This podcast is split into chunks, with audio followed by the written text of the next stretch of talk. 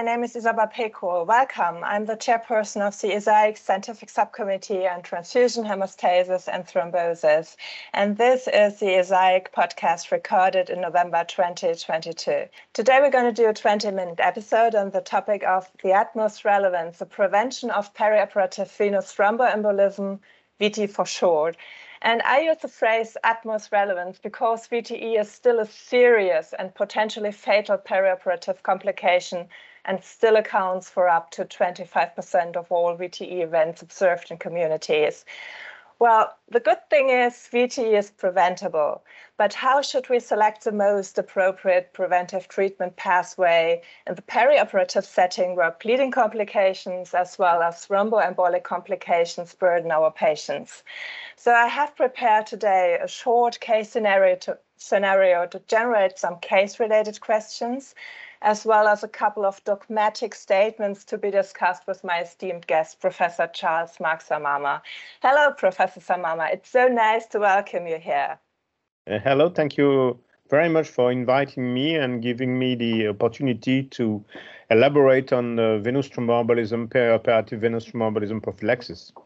Very happy, thank very honored too. Thank you so much for being here with us. Before we start, let me tell you a little bit about my guest. He's an incredibly accomplished anesthesiologist, and he finds time not only to fulfill his leadership role at the Université Paris Cité, but he's also the current editor in chief of the AINHX uh, journals, actively involved in different uh, European, national, and international societies. And regarding today's podcast topic, he is acknowledged as one of the leading experts in perioperative VTE prophylaxis, and he chairs the ESAIC task task force for the development on the guideline on the prevention of periop VTE, which was first published in 2018, and an update is currently underway. Am I right? Yes, thank you for this in, uh, very kind introduction. But I'm also a, a very tall man and very simple. no worries. So let's start by learning something together as we discuss prevention of venous thromboembolism with reference to the following case. A 60-year-old female patient is scheduled for elective hip replacement. She has no comorbidities except visible varicose veins and her weight with a BMI of 28 meters per square kilogram.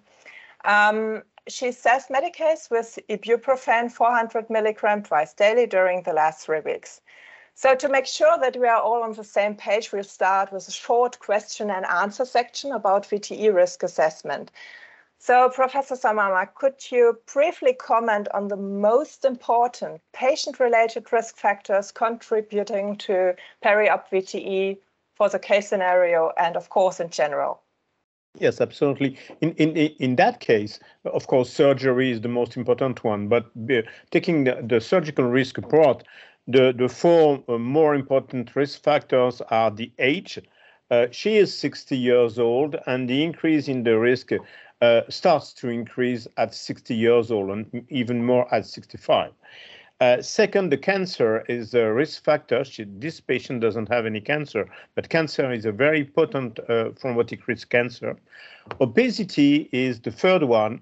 This patient is not obese, she is only overweight, but obesity with BMI above 30 and especially above 40 uh, is a very potent risk factor. And last but not least, uh, an acute medical uh, uh complication, an acute medical uh, uh, hospital, hospitalization or acute medical disease is a, is a very severe risk factor. Oh, thank you for these insights.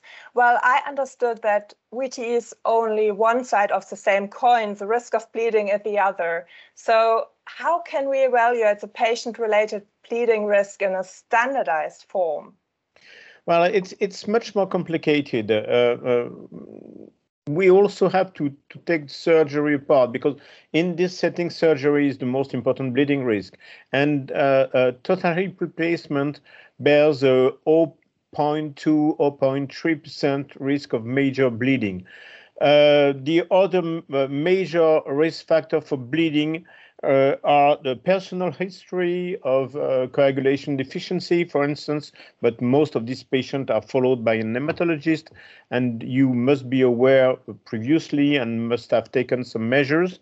The second, uh, the second one is uh, the, the treatment if the patient the patient is treated with an anticoagulant, an antithrombotic drug, uh, uh namely uh, um, an antiplatelet agent, DOAC, for instance, which haven't been interrupted. Uh, the emergency setting is a risk factor for um, for bleeding, and um, a personal history of bleeding is also a, risk factor. Thank you. But now a tricky one. Well, in my opinion, it's most difficult to balance VTE risk against bleeding risk. Do you have an advice, any advice from your clinical experience how to do it? Well, the, um, both these risks are decreasing. The, uh, the VTE risk is decreasing thanks to the surgeons, thanks to the anesthetist, thanks to the technique, thanks to the economic pressure, to the, the hospital and uh, insurances pressure. And uh, um, well, uh, and thanks to uh, especially to the fast track procedure, uh, the enhanced rehabilitation procedure, which uh, bear a, a, huge responsibility in the decrease in the thrombotic risk.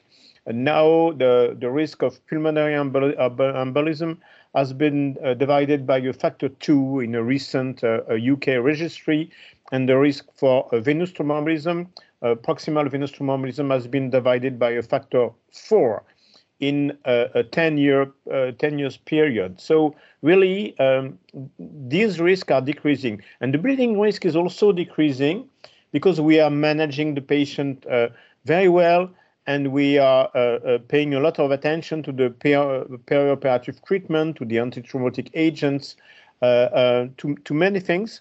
But some patients may bleed, but the occurrence of, of bleeding is uh, uh, two or three times uh, lesser than the uh, thrombotic risk. Mm. So thank you. Let's move on to procedure-related risk factors. Generally, surgeries exerting a high postoperative VTE risk can also be associated with a risk of intraoperative bleeding, of course. And therefore, some societies recommend prophylactic antifibrinolytics to limit blood loss. So, Professor Samama, let's challenge the first dogma together, namely no prophylactic use of clot stabilizers like tranexamic acid in non-cardiac surgeries, for example, elective hip replacement. I'm really interested in your thoughts and recommendations.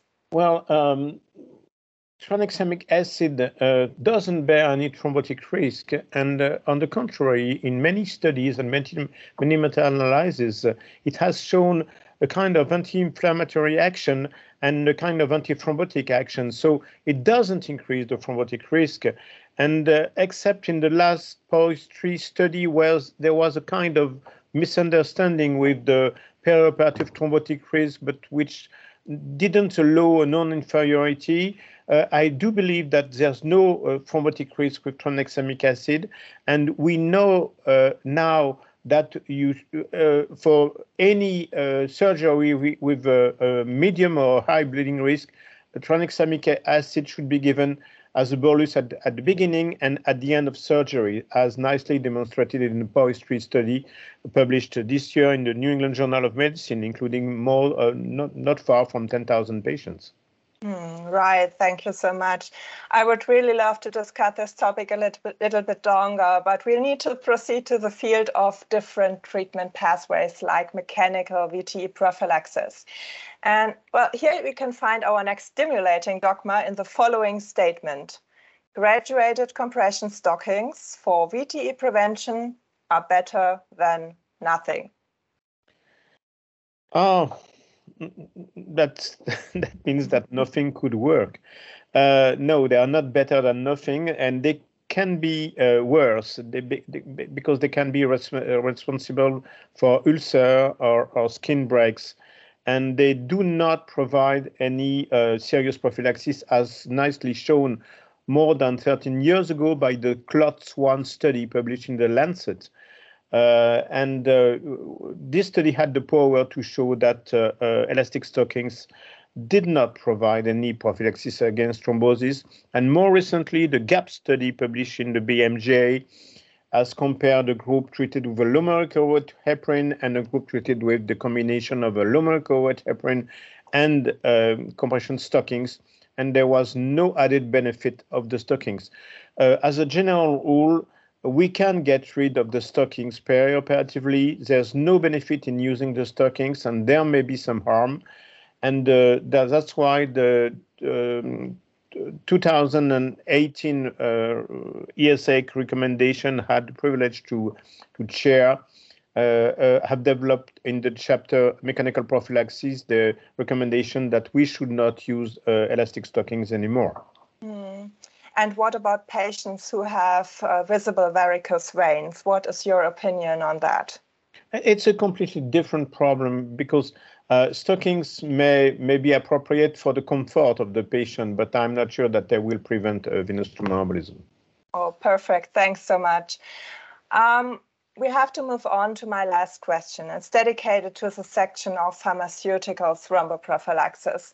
Uh, well, as we all know, heparins and in some therapeutic areas like elective hip and knee replacement direct oral anticoagulants are approved by the European Medicines Agency for Pharmaceutical Prophylaxis. On the other hand, aspirin is licensed as a platelet inhibitor, but some guidelines recommend its use for venous thromboprophylaxis. Well, that's quite controversial as a dogma. Aspirin is not sufficiently effective in the venous segment, has been deeply entrenched in our community. The ESAIC guideline have dedicated a full chapter to the use of aspirin for thromboprophylaxis. Would you like to make some remarks to mitigate the dogmatic view on aspirin's efficacy in this context? Well, I would have loved to make these remarks one month ago, but unfortunately, one month ago in JAMA, the CRISTAL study was published, including 9,600 patients.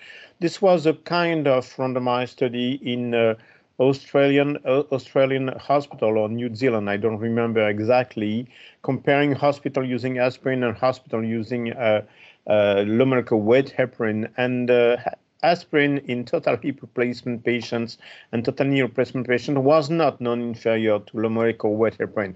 Uh, unfortunately, this study was not powered adequately. There was no focus on the ERS patient.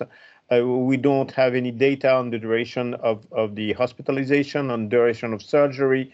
So it, it's almost impossible to conclude of, on the lack of benefit of aspirin. Aspirin did, did, did worse than uh, molecular weight heparin, but um, the the only uh, uh, truth in, in this very sad story is that any research uh, regarding aspirin in orthopedic surgery is going to stop.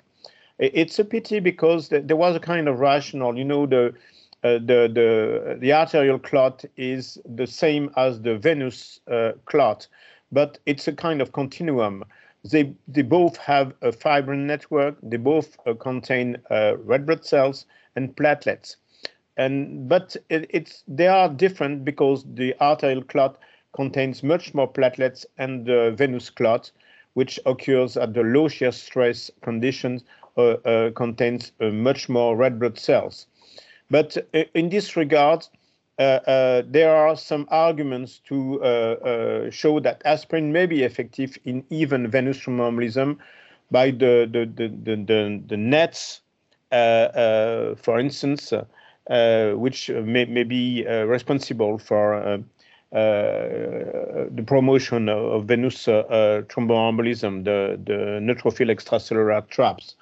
Um, and uh, aspirin in uh, interacting with the nets could be uh, could be an appropriate drug in decreasing venous thromboembolism. However, it's less potent than venous thromboembolism.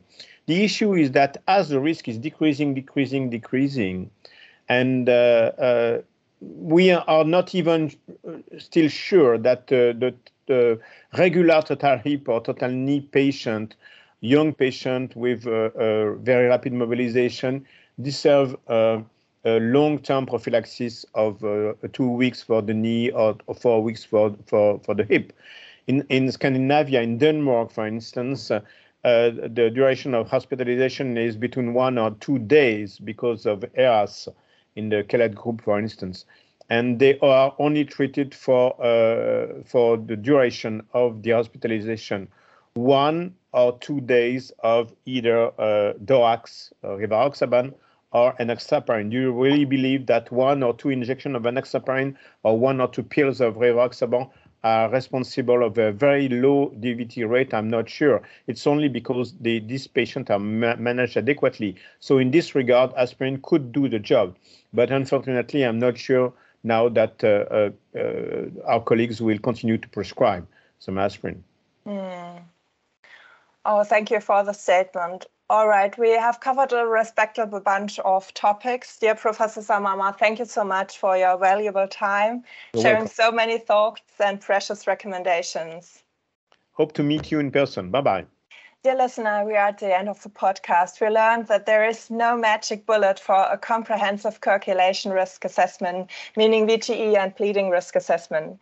The most difficult part is not to forget anything and to collect and process all relevant information in a structured way. In addition, we must not forget to reassess our patients during their clinical course as additional risk factors may occur. In case you need some support in your daily clinical practice and risk assessment or selection of adequate treatment pathways, there is an ESAIC VTE prophylaxis app available for download from your app store. I really want to thank you again for hanging out. I hope you enjoyed it and it'll be useful to you. The next ESAIC podcast is coming next month. Please go check them out. Have a great and lovely day. Bye bye.